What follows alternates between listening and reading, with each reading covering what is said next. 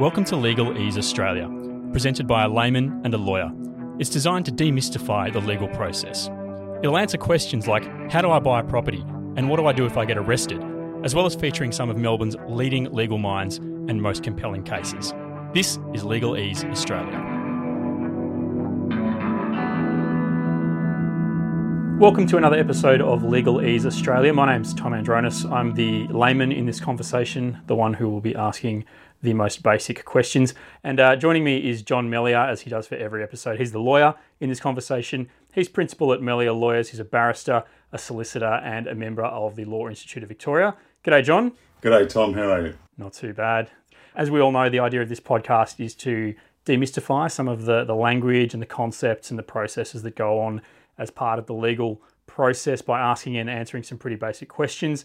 Obviously, this episode sounds a little bit different to some of the ones that we've done in the past because we are in lockdown in Melbourne and therefore we can't be sitting in our studio. So instead, we're sitting on Zoom. And as a result, obviously we've pivoted like so many other businesses and entities have. So here we are. Today's topic is collaborative practice.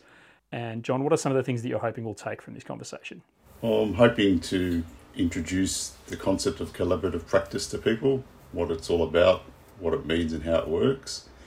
And I've recently qualified in collaborative practice, and the best person I know to talk about that is my mentor and teacher, Clarissa Raywood, and I think she's perfect to help explain to everyone and demystify what collaborative practice is.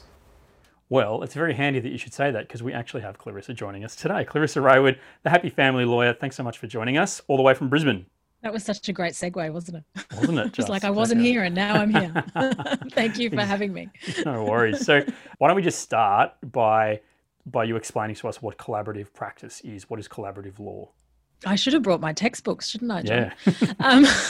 What was I thinking? Look, on one hand, it's just a fancy name for a process. And it started in the world of divorce and family law matters. And it's a process that helps people work out the legal issues that arise from a relationship breakdown in what I call a dignified, calm way. Ideally, at the end of it, they've stayed out of court and in Clarissa language, they're still friends. And the way we do that is by helping them through a series of conversations, work out what it is that matters to them and work out how they can use the things that they have to achieve whatever it is that matters to them. So is it only used in a family law context or in other contexts as well? It's now used in other contexts. So it certainly originated in America in divorce matters, as I said, but has now moved across into all sorts of other areas of law and ultimately can be used. I use the skills, I have to say, in pretty much any dispute I have with any human being about anything. So this includes my 2-year-old. So the things that are sort of innate within collaborative practice, which ultimately is how do you solve a problem, you can use anywhere. So in terms of law, it's a process that can be used in all sorts of different areas of law. And how does it differ from, I guess, traditional or more combative styles of law and legal practice?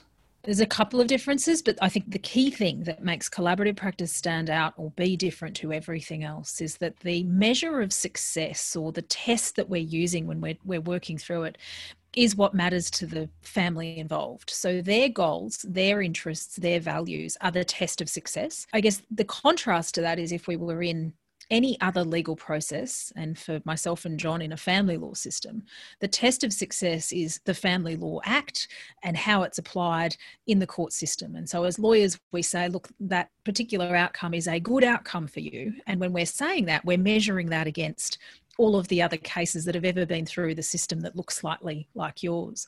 And what collaborative practice does is it doesn't ignore the law, but instead of leading with what the law says success should look like, it asks the question of the people involved in the situation, well, what do you want for your life? What matters for you now? How do you want your kids to be raised? Where do you want to live for the future? And it leads with those measures of success. And it is the only legal process that does that. And can it only be, I guess, practiced by legal practitioners or do you loop other people into this system as well?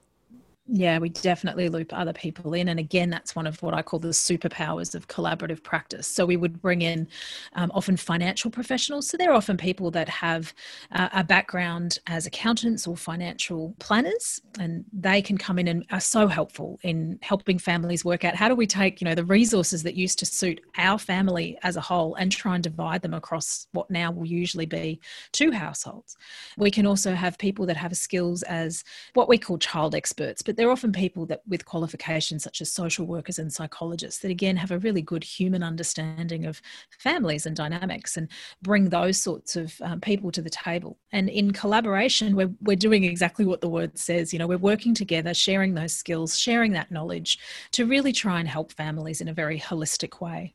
And is this a new approach? Is it something that's been done for a long time? Because I mean, my understanding of generally, you know, divorce law, family law is it gets pretty nasty, dragged through courts, people destroy each other's lives, they fight over, you know, custody and, you know, financials and all that sort of stuff. Is this an evolution? Is it something that's happened recently, or has it been happening for a while?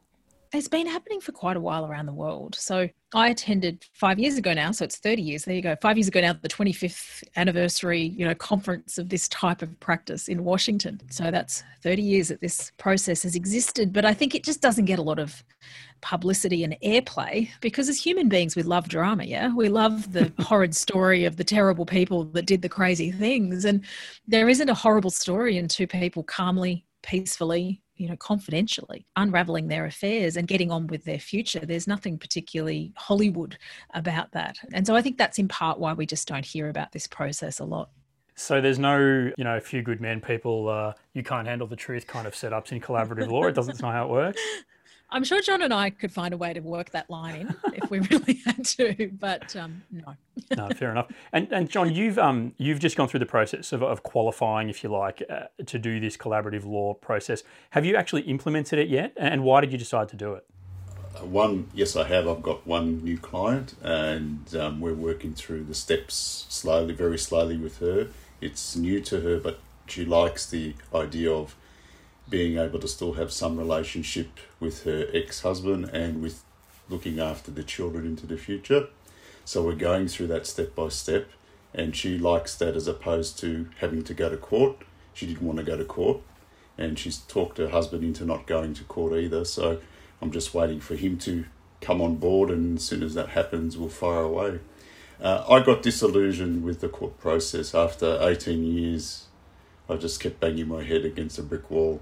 It was like we're in court, the clients have spent up to $100,000 each to get to the final end of a trial, and they could have really resolved this from day one if they got together under this method. So out of disillusionment with the system, I went into collaborative law, and it's really opened my eyes. It's been really good.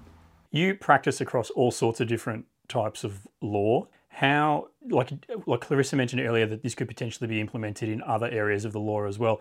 Is that something that you can see? You might not have done it yet, but is it something that you can see yourself implementing in other cases as well? I can see it happen in commercial disputes, definitely where there are disputes about contracts and matters. That can certainly happen. Property disputes, I can see an area for that.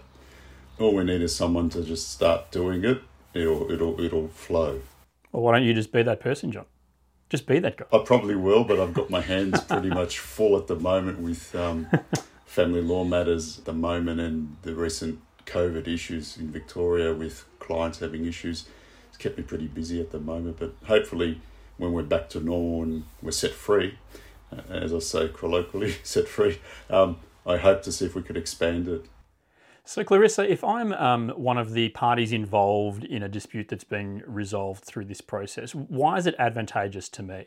I think because we can't put money on the impact of relationships on our lives, in good and, you know, in good and bad, in positive and I guess the negative impact. And when I think of families, more often than not, we are in some way dealing with children, and the impact of parent separations on kids has been studied worldwide, and the studies continually show that conflict damages children and ultimately means, in a really simplistic sense, that your kids will have less chance of achieving their best outcomes in life. And that can, you know, show itself in terms of significant mental health problems, relationship problems themselves into the future. We see things like adolescent risk-taking behaviour, which is often then associated with drug taking and other substance abuse. So there's all of these really very significant things that can come from relationship breakdown. And I just think to myself, like, what more positive message could you as a parent be sending to your children than to demonstrate that even when someone may have hurt you, someone may have disappointed you, whatever's happened that's ended your relationship, you can still treat them with respect. There's no better life lesson that can come from that. Because the flip side is so powerful as well. This person who I once loved, who happens to be half of your DNA, watch me tear them apart. You know, that message is just incredible to young people and what it means for how they then treat other people in their lives. So for me, it's not something that I can say to you, oh, here's the dollar outcome that comes from this, but it's those intangible things, the things that often drive the people that are interested in a process like this are the intangibles, those bigger life questions of what does it mean, you know, to live a successful life and to leave a legacy. And for many of us, it comes back to the people, you know, that we're leaving behind and how we've treated them and what it means for them. Presumably that requires a level of maturity as well, though. I mean, I'm sure that there are some people who find themselves in these sorts of disputes who simply don't have the capacity to do that. But what's the message that if you are, at least on amicable terms, that maybe this is a better way of handling it so that you don't, A, rip each other apart and B, negatively impact your children, you know, for, you know, who knows how long into the future? That's it. And I'd also say, like, in some respects, what have you got to lose?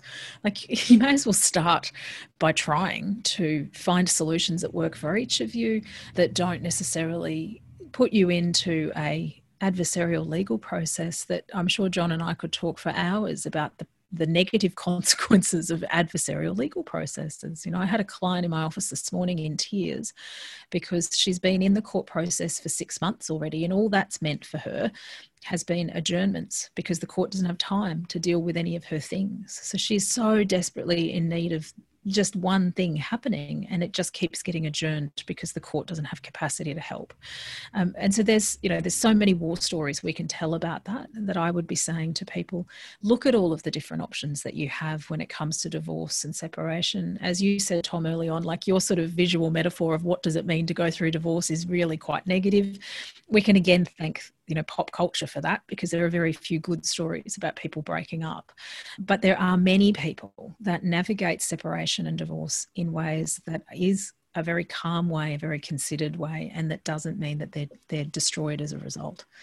So what is the sort of process that you go through when you embark on this sort of what's the word, undertaking? I feel like this is now a John question. He's just had to graduate from the course. He's just done the test. I'll try. I just go, here we go. I'll try, and if I get it wrong, Clarissa. It's like a test, yeah. So basically what will happen is each party, husband or wife or partner or de facto, will have a collaboratively trained lawyer on each side. The lawyers, together with a collaborative coach, which is a person who's like a mediator or could be a family dispute resolution specialist, might also be involved, as well as a financial planner or accountant-based person who can help with the financial side.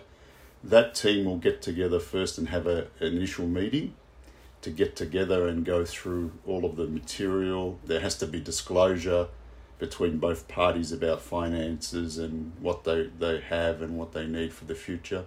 So there'll be a first meeting between the professionals to see how they go about organising the meeting and what sort of live issues there could be. Then there'll be the first meeting in which both parties and everyone gets together and have a meeting. And in that And you meeting, get together in the same room, like you can actually sit down and have an adult conversation. In the same room, which is good, which is, I know it's a new concept to people, but in the same room, all around the table or whichever way you want it set up, making sure there's plenty of coffee and tea and food, everyone's there, relaxed. And social distancing if you're in Melbourne. Yeah, social distancing, of course, yeah. Yeah, you're not in the same room in Melbourne. That's right. And they'll get together and discuss the issues. There's a lot of emphasis on the parties, helping the parties work towards what they want to achieve, rather than the lawyers coming in and saying, well, you've got to do this, this is what you should do, you must do this. It's more a process where we guide the parties into what they need to do and advise them by guiding them to reach that solution. So in the first meeting, it's the issues get put up in the air. Both parties will sign a document or a document saying that they will participate in the collaborative process, but if it can't resolve, they'll be prepared to go and see other lawyers and deal with it the old-fashioned way. So that's a major thing from the start. It locks the parties into an understanding that this is a collaborative process. It's not like a litigation model. And if we can't resolve it, they move on. So then there'll be maybe 2, 3, 4, 5 other meetings until we reach an outcome with what everyone wants. And once that outcome's reached, then it's put into orders or terms of settlement or a binding financial agreement, just like what happens up at court, but without going to court. And those orders are put together and made. And hopefully the parties leave as friends or still amicable, and they're still looking after their kids. So that's in a nutshell the process. And if I've missed anything, Clarissa, please let me know. No, that's exactly it. But that's what I was taught, yeah. Yeah, I think of it as get a plan, get the information you need to, work through whatever the issues are that the family have. Once you've got the information, make some decisions about what it is that you want to do, thinking about the pros and cons of the different scenarios. And then ideally, you end up with an outcome. And Clarissa, do you find it is a successful model? Like what sort of success rate does it have for parties that enter it? Yeah, so in my practice, I've been doing this sort of work for 10 years now, and I haven't kept a tally of the number of collaborative matters that I've had in my practice, but I do know that I've only had 2 matters that didn't result in an agreement throughout the course of that.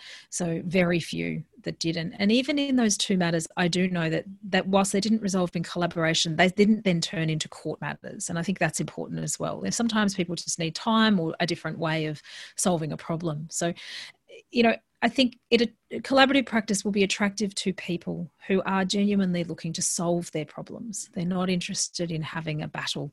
They're not interested in revenge. All of those sayings that we often hear associated with legal dramas again, that's the principle. Well, no, it's not. It's like, just let me get through this stage and I want to get on with my life. People who are in that headspace, this sort of process can really work. And John, you're new to this process in a formal way. How have you seen it so far? How are you feeling about it? And what sort of benefit do you think it can have to your clients? I feel very positive about it. I have one client which we're working through the stages, and I can see it's been a positive exchange, even just to get it started. It's been very positive in talking to her and understanding actually listening to her, what she needs and what she wants, rather than telling her what to do or what she should do under the law. It's been very positive, and I think it can be very positive for many of my clients in the future moving forward. If they, they've got nothing to lose if they try it. It has many benefits, more than standard litigation does. So Clarissa, did he pass the test? Did he get it right? I think so. I think so. That's really good. In summary, our takeaway points, well, hang on, before we get to the summary, is there anything that we've missed? Is there anything that's part of this collaborative process that we should make sure we cover off on? Oh, look, John and I participated in a 6-week course, so we could talk to you about many things, but no is the answer. Like in a very general sense, the key items that we've mentioned, I think really do sum it up. So the takeaways then are that collaborative law and collaborative practice it's derived from divorce law, separation law, but it's a more, I guess, dignified, calm, stay out of court kind of way of dealing with separation. And its success is really driven by what matters to those parties that are involved, to the families that are involved. And Clarissa, I think you made a really good point, and that is that you're dealing with real people here, and that the behaviour of people as they go through a process like this, which is inevitably traumatic, can actually have really long-lasting impacts on children who are involved in the process. And so this collaborative process helps to mitigate the impact of that conflict on children. John, you mentioned that it's driven by the parties involved rather than the lawyers involved. So the parties really get out of it what they want. And it's a process of making a plan, extracting the information, and then making some decisions along the way to ensure that you have an amicable resolution of the dispute. And Clarissa, in your experience, got a really high success rate. There you go. There you go. There's the summary. Just before we wrap up on today's episode of Legal Ease, Clarissa, you've got your own podcast as well. Give it a plug. I do. Well, I don't know whether it's useful to any of the poor people listening today, but I do. I've been running a podcast now for 4 years, actually, called Happy Lawyer, Happy Life, which is a show about lawyers and their lives. And we have really high rates of psychological ill health in law, certainly not aided by the events of 2020. And so the purpose of my show is really to just, I guess, spotlight and highlight how different people found success in law and the different little tactics and techniques and rituals we all have to build great careers in law. So Happy Lawyer, Happy Life, where can we find it? HappyLawyerHappyLife.com and on all good podcast channels. Excellent. Clarissa Raywood, the Happy Family Lawyer, thank you so much for your time and your insights on this collaborative process. We appreciate it very much and enjoy the freedom that Brisbane brings. Thanks so much for being part of it. Thanks so much for being part of it. Thanks, John, as always, John Melia, Principal at Melia Lawyers, for your contributions and your experience. Good luck with the collaborative process. I hope it works out for you and all of your clients. Of course, we have to do our disclaimer, which is that this is general advice only, and if you require specific advice or assistance, you should, of course, contact a legal practitioner. Thank you for joining us on this episode of Legal Ease Australia. We hope you learned something, and we're looking forward to talking to you again soon. Bye for now.